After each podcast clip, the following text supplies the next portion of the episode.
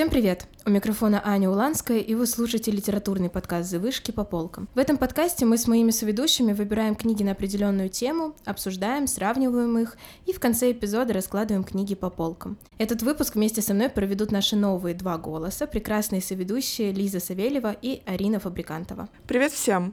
В этом выпуске мы выбрали для вас книги разных авторов, но связанные одним жанром. Это фантастика. Мы решили немного расширить выборку и взять еще и фэнтези, но в мир волшебства, магии и фантастики мы точно отправимся. В обсуждении мы попытаемся найти в книгах общее, обсудим свои впечатления и дадим рекомендации. Погнали!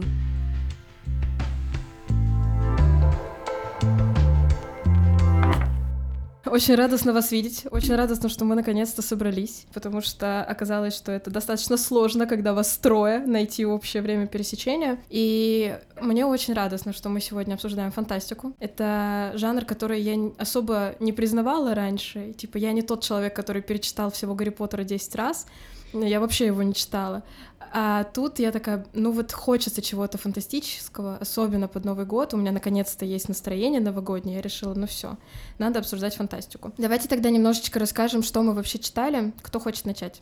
Ну, давай я расскажу, я начну с себя. Я, ты бы видела мои глаза сейчас, я очень люблю фантастику, я перечитала 10 раз всего Гарри Поттера, и я этим горжусь. Но также особенно я люблю Беляева, я любила его во время чтения школьной программы, и сейчас мне было радостно вернуться к этому автору вновь, поэтому я прочла книгу «Человек, потерявший лицо», и, честно, она меня очень впечатлила. Ну вот Беляева, да, Беляева я сильно люблю. Я помню вот в школьные годы, когда нам задавали читать «Человека-амфибию», и, по-моему, голова профессора тоже была в школьной программе, я потом подсела на Беляева жестко, я перечитала все, что у него есть, но мне кажется, что у советской и российской фантастики есть своя специфика, и я думаю, что мы это дальше тоже обсудим. Арин, что ты читала? Я вообще не люблю фантастику, вот, но Почему-то мне захотелось прочитать именно что-то из западной литературы. Я взяла Станислава Лема «Крыс в лабиринте». Ну хорошо, а, давайте я расскажу, что я читала. Короче, я читала Терри Пратчета,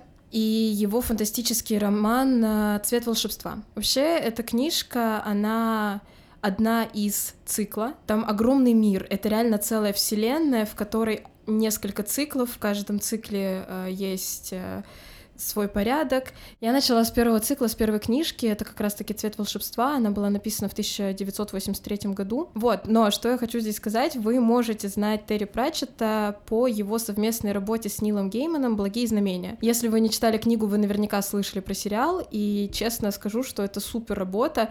Я ее даже советовала как книгу для прочтения. Подписывайтесь на нашу группу ВКонтакте по полкам, чтобы вообще все это знать и за этим следить. Что говорить, если про жанр? Вообще, то, как это описывается на всяких литресах, э, лабиринтах и прочее, «Цвет волшебства» описывается как фантастический роман, но там всегда ставится запятая, пишется юмор, пишется фэнтези. Я попыталась, честно, искренне попыталась поискать, чем отличается фантастика от фэнтези, но там такая очень расплывчатая грань, потому что, как я поняла, вот сейчас в общих чертах, возможно, кто-то, кто в этом разбирается, меня сможет поправить или сказать «фу, лохушка, не поняла». Фэнтези — это полностью мир, в котором магия является чем-то нормальным, то есть это то, что там существует и как бы есть всегда. Фантастика — это книга, которая наоборот, приближена к реальности, но в нее добавляются какие-то вот магические штуки. Поэтому я бы сказала, что у меня фэнтези, так как это полноценный мир, который содержит в себе магию, и, собственно, главный герой у меня волшебник. Ну вот э, «Крыса в лабиринте» Лема, э, 1956 год, это небольшая совсем повесть, и в ней прям наглядно показано, что при столкновении с чуждым и более развитым разумом мы можем оказаться в том же положении, что и крысы, над которыми проводили опыты. Насколько мы готовы понять чужой разум, насколько чужой разум может и готов понять, что мы хоть капельку разумны, вопрос может оказаться неразрешимым, даже если никакой враждебности друг к другу в этом не было проявлено. Вот как бы, наверное, смысл рассказы, которые я прочитала. Расскажу тогда чуть-чуть про специфику человека, потерявшего лицо. Это фантастический роман, и он был опубликован в 29 году. Потом, кстати, расскажу интересный факт. Роман получил продолжение, даже скорее переиздание. И это как раз полностью фантастика, то, что Аня уже сказала, когда абсолютно привычный, знакомый нашему пониманию мир добавляется какой-то элемент неожиданности, фантастичности, и что приятно, структура книги не построена на том, что мы крутимся вокруг волшебства, и на самом деле повествование построено скорее на силе науки и на том, что мы чуть-чуть гиперболизируем эту силу, но при этом не ждите в этой книжке человека с волшебной палочкой, который будет кричать «Авада Кедавра» и убивать врагов.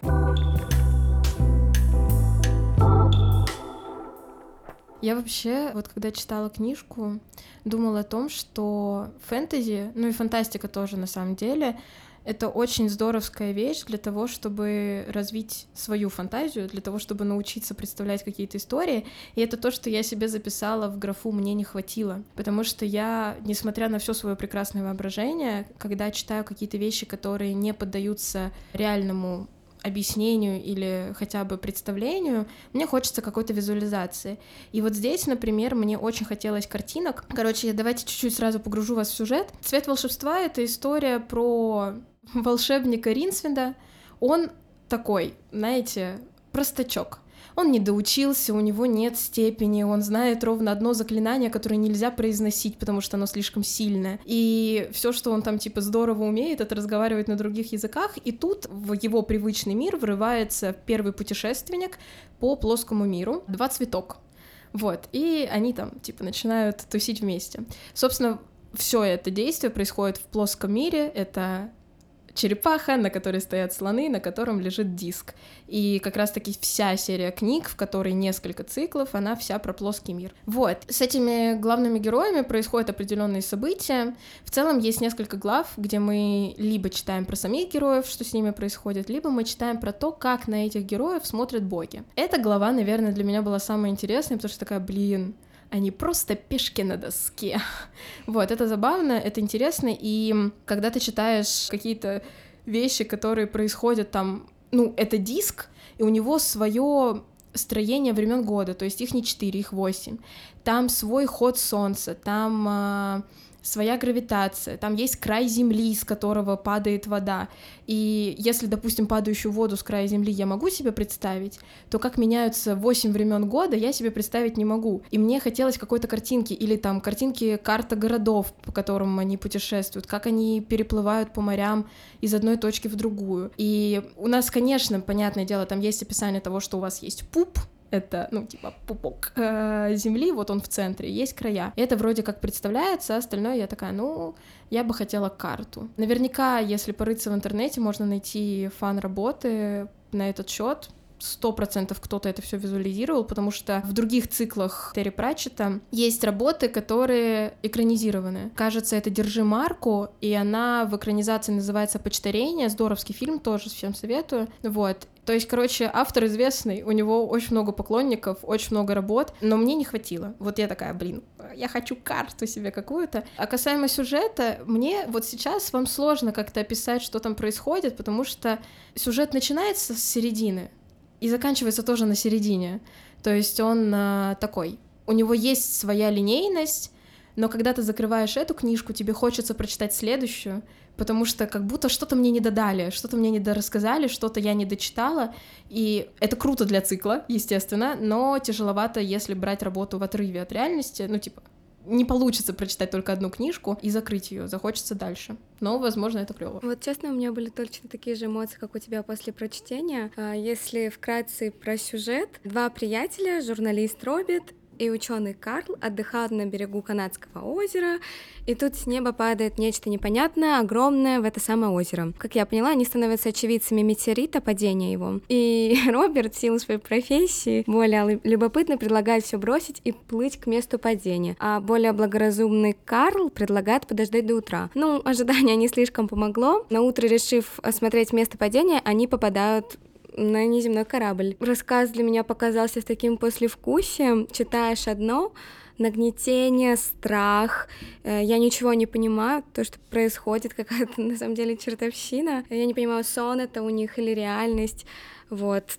Даже какое-то было ощущение смертельной ловушки и стремительно уходящего времени. То есть вот такие вот эмоции после прочтения. И, кстати, это самое первое прочитанное мною произведение у Лема. Ну, атмосфера запомнилась навсегда.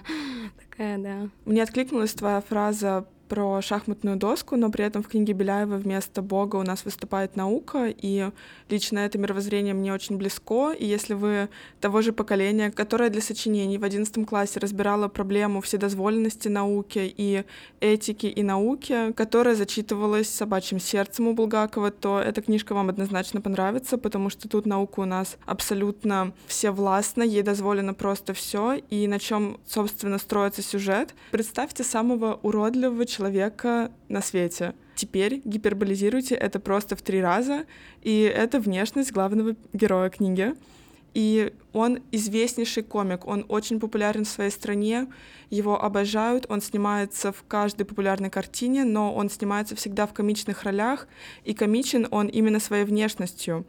Естественно, его это обижает, он мечтает о роли в трагедии, он мечтает сыграть Гамлета, он мечтает быть красивым и понравиться своей любимой женщине, но, к сожалению, он просто запер в своем теле. Тогда он узнает об ученом из России и обращается к нему, он узнает, что уже были проведены опыты, которые закончились положительно по изменению внешности людей. И, естественно, как только он об этом узнает, он бежит к этому профессору и просит также поменять ему внешность с помощью опытов с точки зрения эндокринологии. И в процессе этого лечения он действительно изменяется, он прибавляет в росте, он становится красивым, но при этом он теряет всего, что он добился, он теряет своих знакомых, он теряет друзей, он теряет роли, он больше не популярен, и более того, он больше не узнаваем. И это, конечно, такая очень интересная этическая дилемма.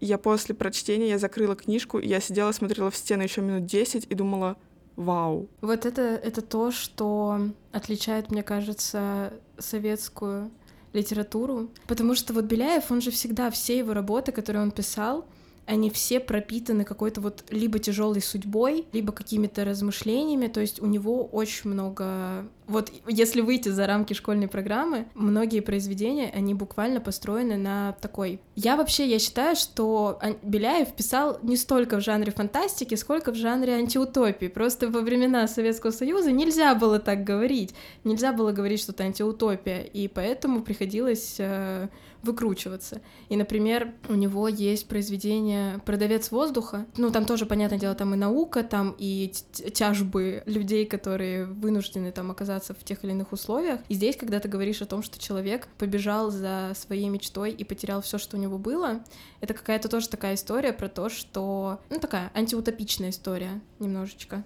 При этом интересно, я вам уже кидала удочку, что сам роман вышел в 1929 году, и при этом в 1940 году он был переиздан.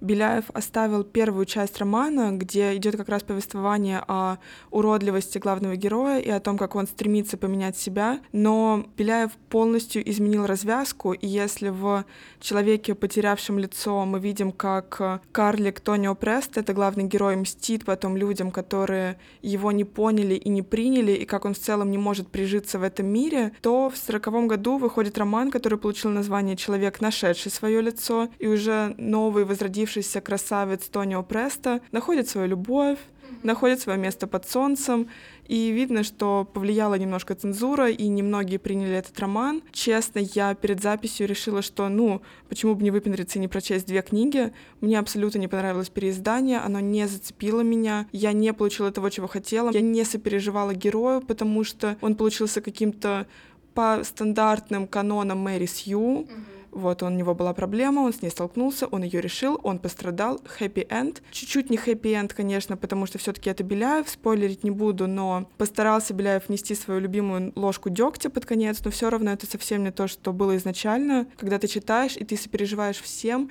и ты не знаешь, чью бы сторону ты занял, если бы ты столкнулся с этим в реальной жизни.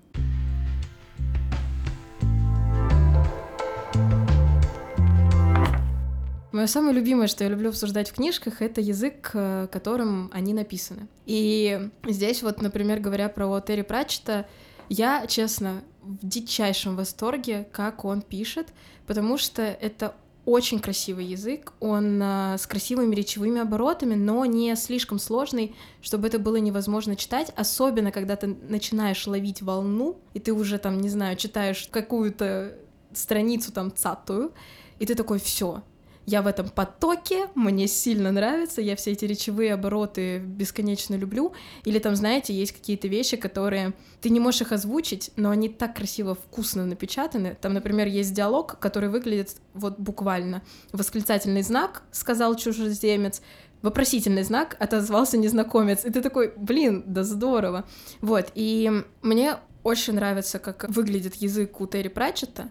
Плюс к этому добавляется тот факт, что он часто прибегал к юмору в своих работах, и когда он писал, соответственно, какие-то обороты, они либо юмористически направлены, либо просто выглядят забавно, вот как этот диалог с э, чисто знаками препинания.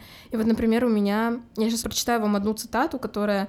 Она не смешная, она скорее на подумать, на то, как строится вообще предложение у Терри Пратчета.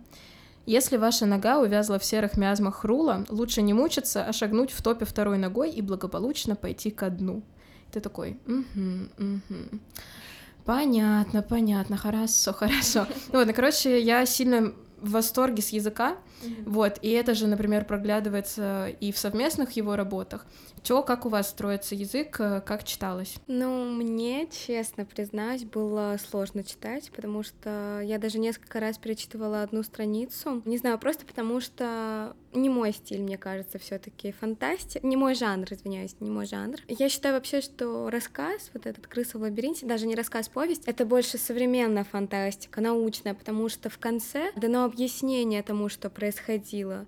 То есть это не просто завершается тем, что они попадают в какой-то метеорит, не понимают, где они, что они. Дано объяснение, что что произошло в ту ночь. Это как бы даже честная фантастика по стандартам того времени. В ней прослеживается, так скажем, попытка осмыслить проблему контакта разных миров. Расскажу про Беляева. У него во многих его книгах довольно линейный сюжет, и «Человек, потерявший лицо» не стал исключением. Мы знакомимся со всеми персонажами через истории самого главного героя. За счет этого читается очень просто. Я, кстати, сейчас задумалась, что даже можно было бы, наверное, сюжет разложить по пропу, то есть по морфологии сказок.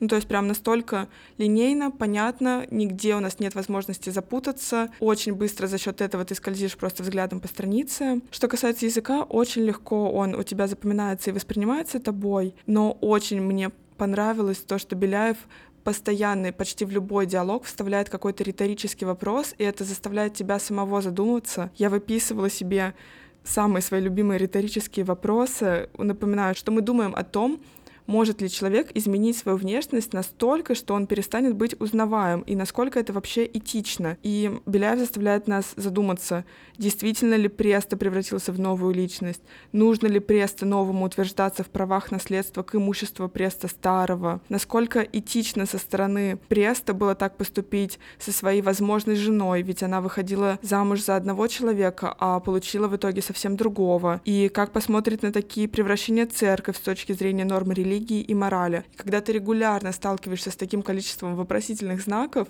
они очень тебе откликаются, и ты сам сидишь, ты заставляешь себя просто отложить на время книгу и подумать, поразмышлять. И мне кажется, это замечательная черта Беляева, что ты не просто прочел страницу и побежал дальше, но это все время наталкивает тебя на саморефлексию. Мне очень нравится, когда книжки заставляют тебя задуматься, и Беляев, правда, очень часто использует такой ход, когда он делает это буквально напрямую, задавая вопросы. Пусть это выглядит, как будто это вопрос персонажем, но, по сути, он спрашивает и у читателей, и у себя самого в том числе. Терри Пратчет, например, тоже, у него есть штуки, которые я для себя назвала социальными вопросами.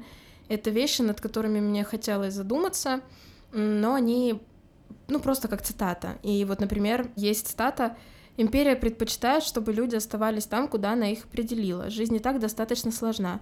Людям следует оставаться там, куда их определили.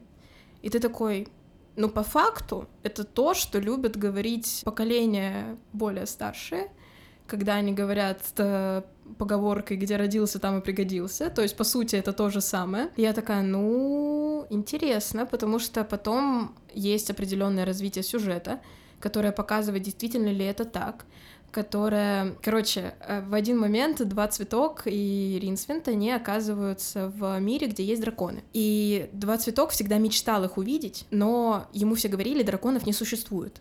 А тут он оказывается в месте, где они не просто существуют, они обалдеть, вот, на расстоянии вытянутой руки. И в какой-то момент он сам вызывает дракона. То есть драконы, они не просто существуют, их нужно представить, их нужно призвать, и только после этого они появляются, и они подчиняются твоему сознанию. Соответственно, отключаешь сознание, отключается дракон. И у два цветка это получается. И как бы, когда автор задает тебе вопрос, ну, так, косвенно, спрашивает, действительно ли, где родился, там и пригодился, а потом показывает, что персонаж, родившийся вообще в другом месте, с другими устоями, может себя показать в чем-то, о чем даже не мечтал, и ты такой, угу, интересно, интересно.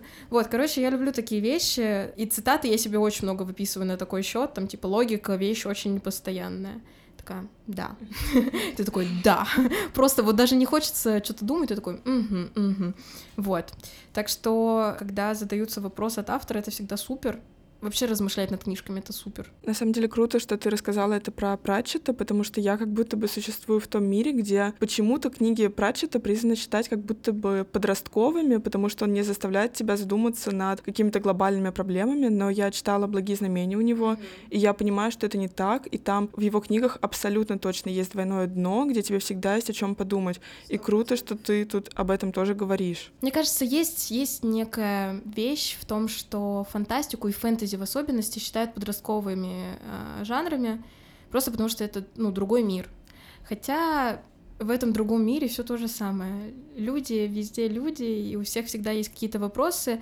И здорово, если ты можешь задуматься над какими-то серьезными вещами о реальности, читая про что-то, чего не существует про тех же драконов, не знаю. Вот если говорить э, про риторические вопросы в тексте, то вот в моем рассказе их тоже было очень много, особенно в конце. Конец вообще, в принципе, очень философский. Сюжет хорош, но он не дает никаких ответов абсолютно. То есть сплошные вопросы, петля времени, почему, как, куда вообще они попали, что за существа им встретились, почему и как главный герой выжил, какие такие маски. И да, профессор, которому главный герой, ну, Карл, рассказывает, что случилось той ночью, он наверняка что-то знает, потому что не зря нам показали, что он как-то уж очень хитро улыбался. Это скорее просто выглядит не как вопрос читателю, над чем можно задуматься, скорее как вопрос к читателю, который такой наводит тебя на какие-то мысли по сюжету.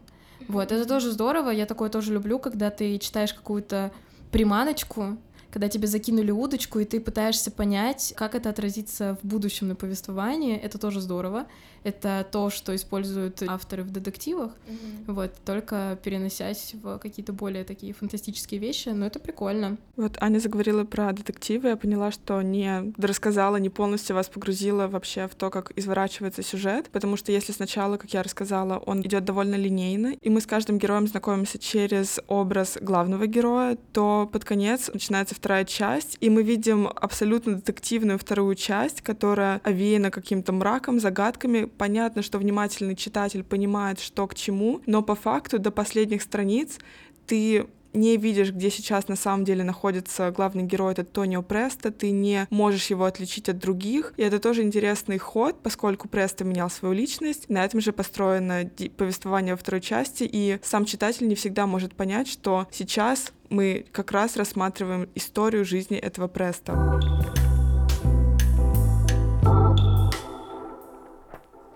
Мой фантастический роман, он юмористический. В нем действительно много юмора. Это такой, знаете, то, что принято считать британским юмором, который не всем понятен, его иногда стоит додумать, его вот когда пальцем у виска крутишь, типа поняли, поняли, это вот такой юмор, но он а, часто выскальзывает в каких-то текстовых штуках. Вот, например, мне сильно нравится эта цитата. «Бес нервно кашлянул». Демоны вообще не дышат, и тем не менее в жизни каждого разумного существа, дышит оно или нет, наступает момент, когда оно нервно кашляет. И ты такой, блин, ну это, ну это прям смешно. Ну ты такой, а, прикольно, то есть, типа, забавно. Вот, и я такие штуки люблю, и есть вещи, которые преподносятся как э, юмор, но они достаточно серьезные. Например, во всем виноваты первые люди, обнаружив, что их сотворили, они, естественно, очень разозлились и начали драку. И ты такой, блин, тупая Вавилонская башня и все вот это. Вот, короче, э, я все к чему. У меня роман, он действительно очень простой, с точки зрения повествования, в нем простой линейный сюжет, и когда ты читаешь, ты юморишься, ты узнаешь героев, э, смотришь за тем, что с ними происходит, как их мотают по свету, и они бедные, несчастные. У вас все-таки произведения, они такие больше серьезные, они чуть-чуть на загруз э, головы, и понятное дело, что там не встречается какого-то юмора, но мне хотелось бы узнать, что вот какие вещи вы могли бы выделить, которые вам особенно понравились, даже несмотря на то, что книжки, ну, судя по описанию, тяжеловаты. Естественно, да, у Беляева не было юмора, но у Беляева регулярно встает эта проблема юмора и проблема смеха, потому что, напоминаю, изначально «Уродец Преста» он всегда участвовал в комедиях, при этом мечтал о трагедии, и фраза, которой заканчивается сама книга, это «И Тонио засмеялся как заразительно весело, как никогда не смеялся уродец Преста». То есть мы понимаем, в какой момент, наконец, этот уродливый маленький человечек обретает возможность действительно искренне посмеяться. Меня это тоже очень зацепило, и во многом по ходу повествования ты думаешь о том, насколько люди вообще готовы искренне смеяться, и при этом все это Беляев обыгрывает без юмора и не внедряя шуток, которые транслирует сам герой Преста во время своих комедий. А мне понравилось то, что повесть «Крыса в лабиринте» имеет некий контраст, потому что вначале он находится в лаборатории, слышит какой-то грохот, думает о том, что крыса из лабиринта могла сбежать. Он этого очень боится и думает про себя, неужели я боюсь крыс? А завершается наш рассказ тем, что наши главные герои попадают сами в этот лабиринт. То есть они и становятся крысами в лабиринте. Вообще мне нравится, когда в книжках есть явный либо прогресс, либо дегресс персонажа. Любое движение персонажа по сюжетке — это всегда интересно, за этим интересно наблюдать, интересно, что с ними происходит. И очень часто, если персонажи ну вот в данном случае, вот, например, у Беляева персонаж, он такой, скорее единоличник, понятное дело, да, у него и жена, но он следует за своей целью, ну, то, насколько я могу понять, он следует за своей какой-то мечтой, идет там, не знаю, к этому врачу, но в целом он просто преследует свое желание стать красивым. Здесь же есть э, ученый, который пытается что-то понять, допустим, да, или вот, собственно, из э, субъекта исследования превращается в объект исследования. А вот когда персонажей несколько, интересно смотреть за развитием не только персонажей в отдельности, но и их взаимоотношениями. И вот, например, у Терри Пратчета в «Цвете волшебства», собственно, два главных героя, изначально они незнакомые друг другу люди. Их просто свела судьба ну, типа, оказались в одном месте в одно время. И в процессе чтения я смотрю за тем, как э, герои перерастают из знакомцев в друзей. Возможно, они сами себя таковыми не считают, но тема дружбы все равно сильно проскальзывает, потому что что один, что второй главный герой, они никогда не были душой компании, у них не было большой там типа группы друзей, они вот сами по себе. А тут они находят друг друга, и через э, вообще через терник звездам они не хотят друг друга, может быть, даже спасать. Этот волшебник, э, он несколько раз хотел сбежать и бросить этого своего несчастного попутчика, этого туриста, но он всегда к нему возвращался, чувствуя какую-то ответственность, вот, и есть у этого тоже интересные вещи, ну, то есть мне интересно смотреть за тем, как на первый взгляд не самые явные сюжетные линии, ну то есть тема дружбы, нет такого, что она прям ясна, и она прям на поверхности, но за этим интересно наблюдать, когда ты понимаешь, что это есть. Может быть, у вас есть какие-то такие сюжетные штуки, на которые вы не сразу обратили внимание? Вот я хотела чуть сказать о другом, даже не о том, на что не сразу обратила внимание, а скорее то, чего мне как раз не хватило у Беляева, так это именно этого взаимодействия между людьми, поскольку, оговорюсь, у Преста не было жены, но была возлюбленная. Жена появилась в человеке, нашедшем свое лицо. Мы об этом предпочитаем не говорить. Во второй части книги мы видим, как люди, с которыми Преста сталкивался в своей прошлой уродливой жизни, также начинают менять свою внешность. При этом их внешность меняется в худшую сторону. Они полнеют, они вырастают до невероятных размеров, они, наоборот, становятся страшными карликами, они набирают вес, но при этом абсолютно игнорируются их переживания во время того, как они меняют эту внешность, как они становятся уродливыми, как они не понимают, что с ними происходит. И этого, конечно, мне чуть-чуть не хватило, потому что даже в тот момент, когда мы вроде как читаем о бывшей возлюбленной, о бывшем режиссере, о новом женихе возлюбленной, все равно идет акцент на самого Преста. Я думаю, боже, дайте мне прочесть, что сейчас творится в голове у его возлюбленной. Она всегда была красоткой, и сейчас она не узнает себя в зеркале. Мне очень хочется узнать об ее переживаниях. Мне кажется, что это такая черта Беляева, которую реально можно проследить во многих его произведениях, то, что он концентрируется на одном главном герое и в целом ведет рассказ как будто бы его глазами, mm-hmm. и за счет этого ты чуть меньше узнаешь о других, но, возможно, в этом тоже есть своя прелесть, потому что мы будучи обычными людьми, мы не читаем мысли других. Мы их не знаем, если нам их не расскажут. И как будто бы, ну не знаю, мне кажется, что это может играть э, в ту сторону, что это выглядит как твое восприятие то, как э, ты, если бы поставил себя на место главного героя, видел бы этот мир. Ты можешь опираться только на свое ощущение и не знать, что происходит в голове другого человека. Да, согласна, Беляев эгоцентричен, и его персонажи тоже, но порой не хватает как раз какого-то нового взгляда на этот мир. А что поделаешь? Но все равно за что-то же мы Беляева любим.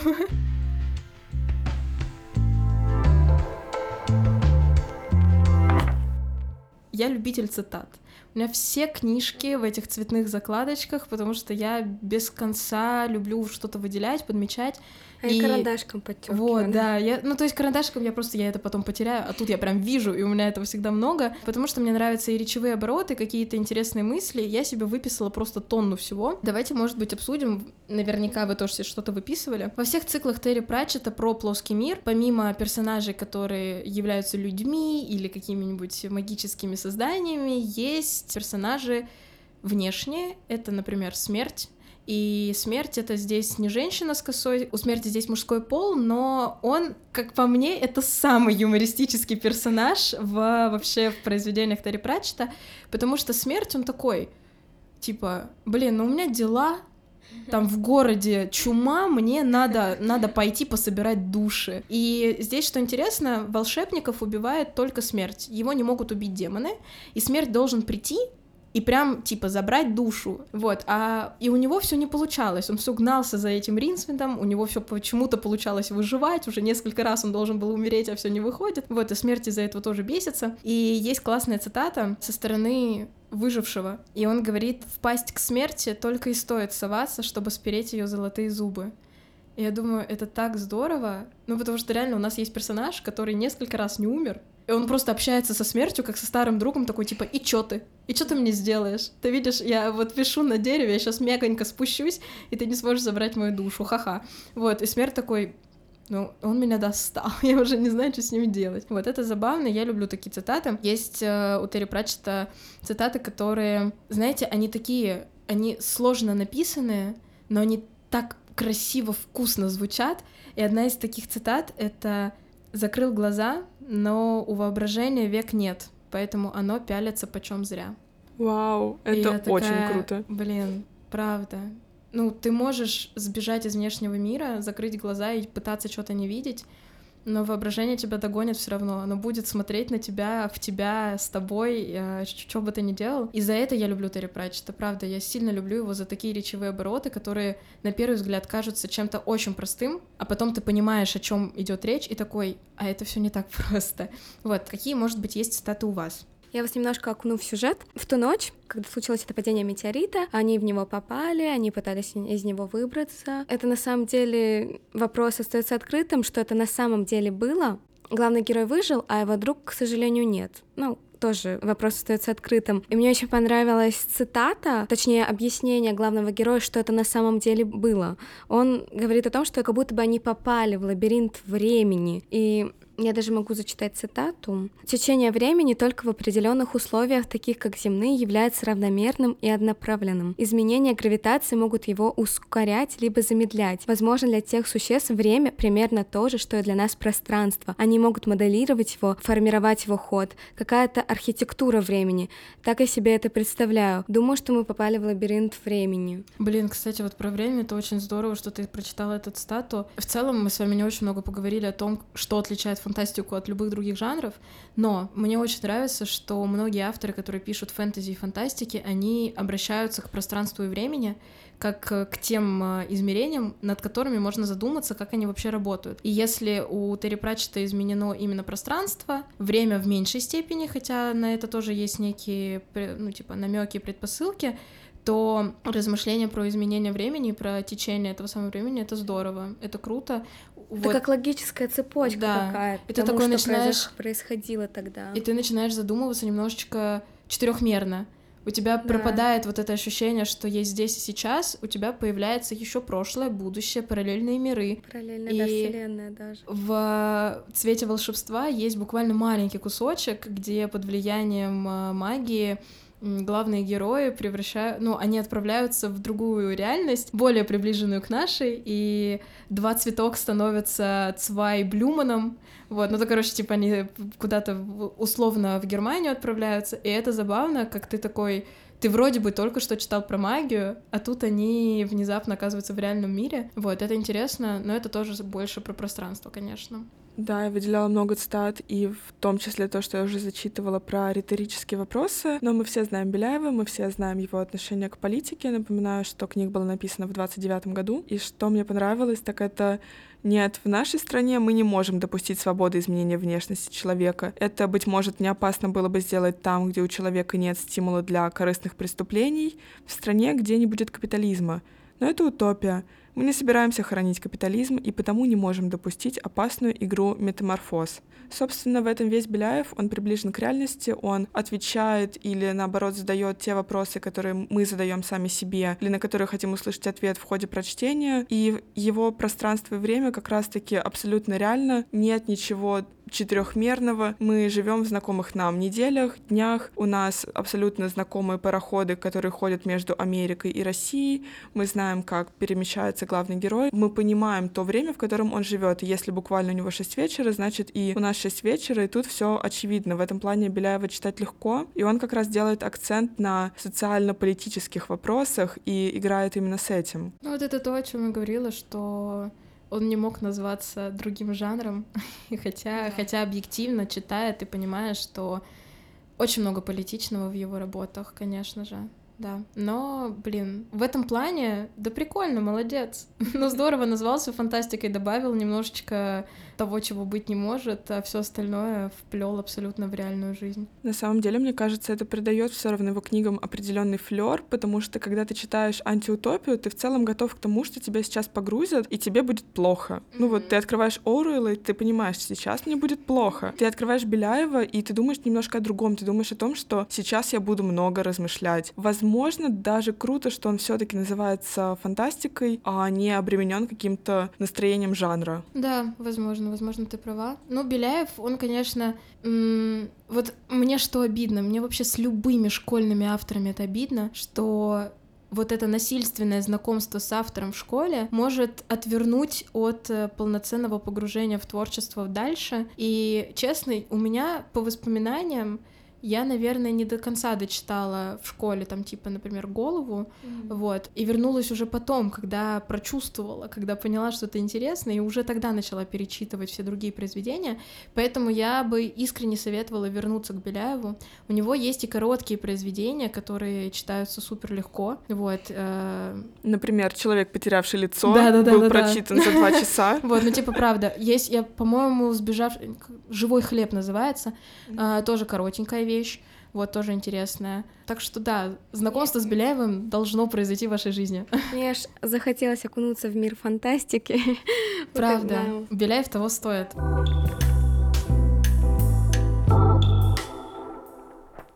Я стараюсь не привязывать там книги, музыку или еще что-то к событиям своей жизни.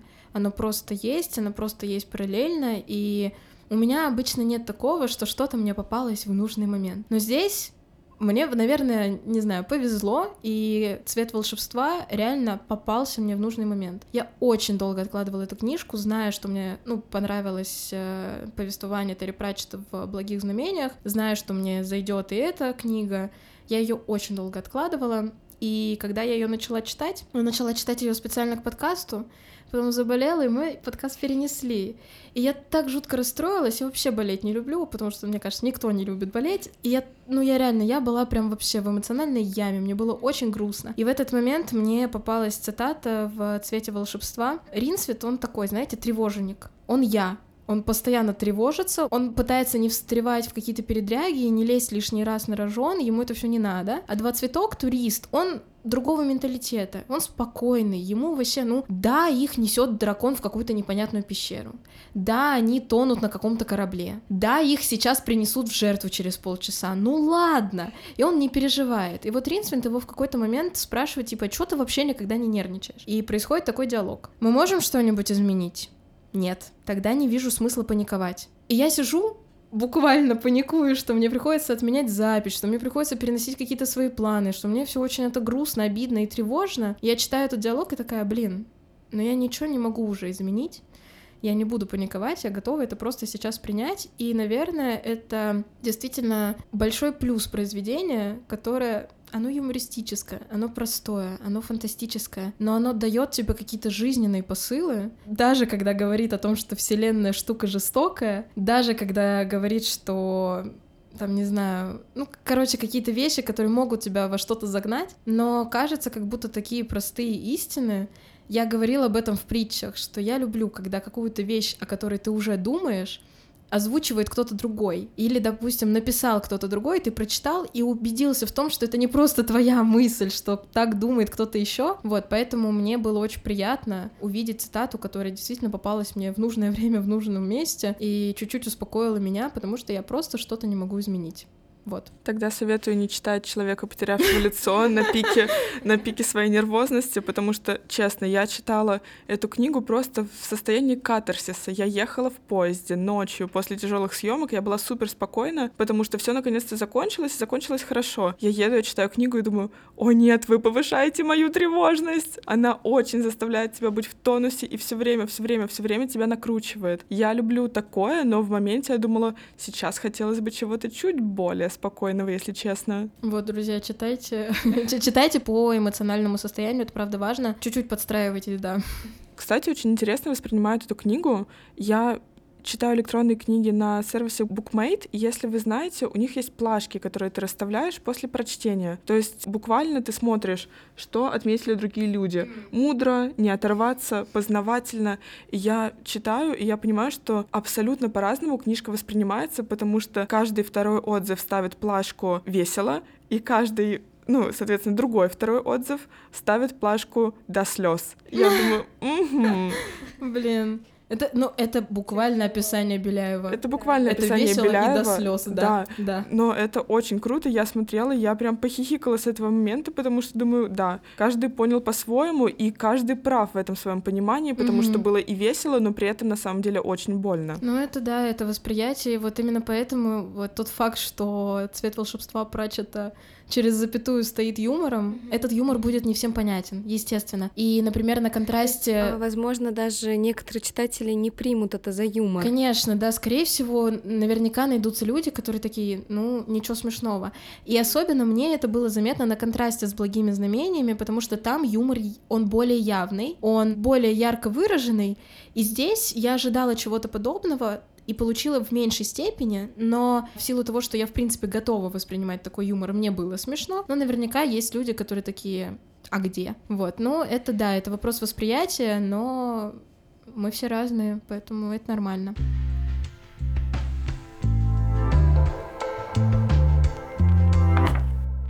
Давайте тогда перейдем к основному действию нашего подкаста. Расставим книжки по полкам, собственно, от чего и берем свое название. Для новых слушателей и для вас я еще раз повторю, что вообще будет происходить. Мы выбрали и обсудили три книги в жанре фантастики и фэнтези. Все прочитанные произведения мы поставим на три полки, которые обозначили следующим образом. На первую полку мы ставим книги, которые мы прочитали, нам понравилось, и мы готовы рассказывать о них, советовать вообще всем и каждому. Мы бы хотели, чтобы эту книгу прочитала как можно больше людей. На вторую полку мы поставим книги, которые в целом неплохи, нам понравились, но, возможно, мы не стали советовать бы их э, читать в первую очередь. Ну и, конечно, для таких книг у вас есть мы, у вас есть по полкам, э, слушайте нас. Вот, и на третьей полке будут стоять книги, которые мы бы не советовали читать. Возможно, сами немножечко расстроились, что мы потратили на них время, но здесь важно сказать, что абсолютно все разделение по полкам сугубо субъективное, мы опираемся исключительно на наше восприятие и на те эмоции, которые мы получили и, собственно, на то обсуждение, которое мы провели. Поэтому вы можете к нам прислушаться, но, конечно же, думайте сами. Кто хочет начать? Ну, давайте начну я. Я однозначно ставлю Беляева на первую полку. Мне очень понравилось, и я очень бы хотела, чтобы как можно больше людей, во-первых, познакомились с Беляевым в принципе, и отошли от стереотипных школьно-программческих произведений, так и прочитали конкретно эту книгу. С одной стороны, я рада, что прочла ее сейчас в свои 20, с другой, я думаю о том, что если бы я прочла ее в свои 16, я была бы вообще на пике удовольствия, и мне было бы очень важно именно это прочесть в тот момент. Поэтому, если у вас есть младшие сестры или, возможно, дети, в любом случае рекомендуйте, давайте, советуйте. Это круто, и это абсолютно другое, не то, с чем ты знакомишься в школьной программе. Угу. Это было мое первое произведение жанра фантастики в таком осознанном возрасте. Но я, наверное, поставлю ее на первое место. Мне было, правда, очень интересно. Прочитав, я сидела вот такими глазами, типа, что вот это, ну, как бы есть логическое объяснение тому, что происходило в ту ночь у главных героев, вот. И я ее советую прочитать ценителям этого жанра в первую очередь, потому что, ну, не только же Гарри Поттера читать, да? Я, знаете, вот когда я прочитала книгу, я ее закрыла и подумала о том, на какую бы полку я ее поставила, я честно подумала, что я бы ее поставила на вторую полку. Но сейчас, пока мы с вами обсуждали, пока мы с вами говорили, я подумала, что ну нет, это маловато, надо на первую, но я здесь оговорюсь. Я поставлю цвет волшебства Терри Пратчета на первую полку, Точнее, не так, я ее положу на первую полку. С тем простым объяснением, что книга действительно здоровская. Ее очень приятно читать, ее читать просто, ее читать интересно. Она не нагружает тебя какими-то сложными вещами, но все равно дает пищу для размышлений. Но я искренне советую познакомиться с другими произведениями Терри Пратчета. У меня сейчас, например, лежит «Мор ученик смерти» из другого цикла отложенная. Я сильно советую «Благие знамения», это вообще для меня, наверное, эталон фантастики. Это супер интересно, это очень весело. И у этого есть прекрасная экранизация, которую тоже я сильно советую посмотреть. Вот, поэтому книга, которую ты закрываешь и хочешь открыть следующую, потому что тебе не додали, э, это цитата, если что, они просто неправильное ударение, она заслуживает того, чтобы оказаться на первой полке, но я советую прочитать еще и совместные работы Терри Пратчета с Нилом Гейманом. Вот.